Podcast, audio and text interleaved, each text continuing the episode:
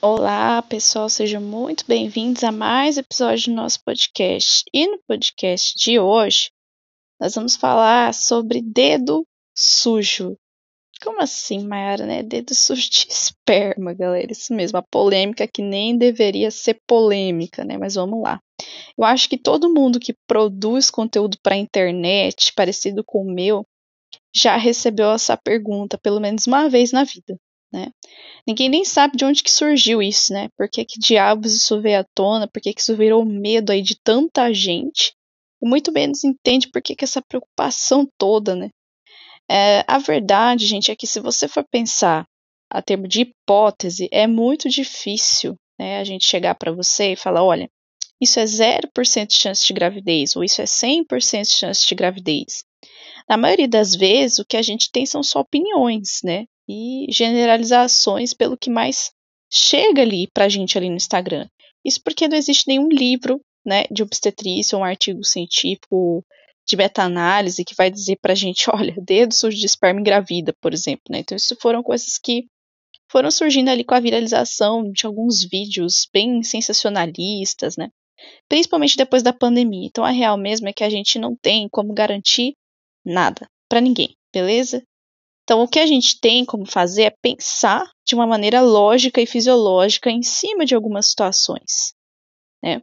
Agora, se você for ficar tentando criar 70 hipóteses em cima de uma situação que aconteceu com você, uma hora você vai achar algum defeito, né? alguma brecha, não tem jeito. Então, nosso corpo ele não dá garantia pra gente, tá? É muito difícil a gente falar em 100% e 0% quando a gente está falando de saúde, beleza? Dito isso, eu vou aproveitar para dar um porro do dia em vocês, tá? Para de surtar à toa, né, galera? Para de criar suposição, né? Vamos começar a focar em evitar que algumas situações aconteçam com a gente. Então não adianta você vir aqui no meu direct, na minha caixinha, falar 50 vezes sobre a mesma coisa, né, para reafirmar aquilo que eu já disse. Isso não vai mudar o fato de que vocês precisam ter mais responsabilidade, para evitar, às vezes, alguma situação que te deixa ali com paranoia, né? Que te deixa ali com medo de engravidar, tá? Então, focar em prevenir, né? Focar em evitar esse tipo de situação, em vez de ficar perguntando toda semana se isso pode acontecer ou não, certo? Então, em toda caixinha vocês me mandam essa pergunta. Pô, dedo, dedo sujo de semi-engravida? Eu não sei de onde surgiu isso, né? Não sei por que diabos vocês fazem isso com vocês mesmos. Mas a situação geralmente é a pessoa transa normalmente, né? Depois acaba usando a mão para se masturbar e aí fica preocupada, né, com o dedo que pode ou não ter encostado no sêmen na hora de passar por ali. Bom, vamos por partes. Para você engravidar, você precisa que o espermatozoide entre pelo seu colo do útero, passe pelo seu útero, entre ali na trompa que ovulou e fecunde o óvulo que está lá, certo? Então vamos avançar. Esse processo não é fácil assim não, tá? Então, por exemplo, alguns fatos que você precisa saber sobre gravidez e espermatozoide. Você só engravida se você tiver um óvulo ali. Se não tiver, esquece, não vai engravidar. Tá? Até porque o espermatozoide também, pessoal, ele morre muito rápido em meio ambiente. Isso é questão de segundo. Tá? Então, se você melou teu dedo no esperma, o espermatozoide não vai sobreviver muito tempo ali.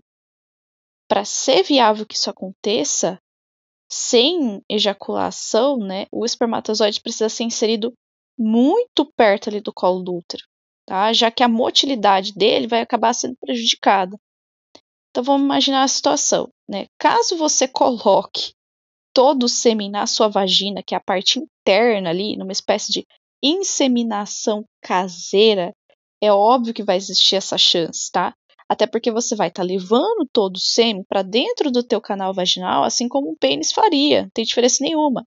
Isso é totalmente diferente de você encostar no sêmen, né, que pode ou não ter estado ali, depois passar na tua vulva, que é a parte externa, sabe, para se masturbar ou qualquer coisa do tipo, certo? Então, se você tem medo de engravidar, não quer engravidar, não posso engravidar agora, fico neurado toda vez, então, cara, não brinca com sêmen, tá?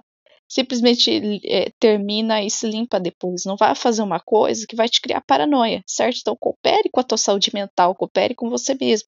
Se você usa algum método contraceptivo, não é o dedo sujo que vai te engravidar, beleza?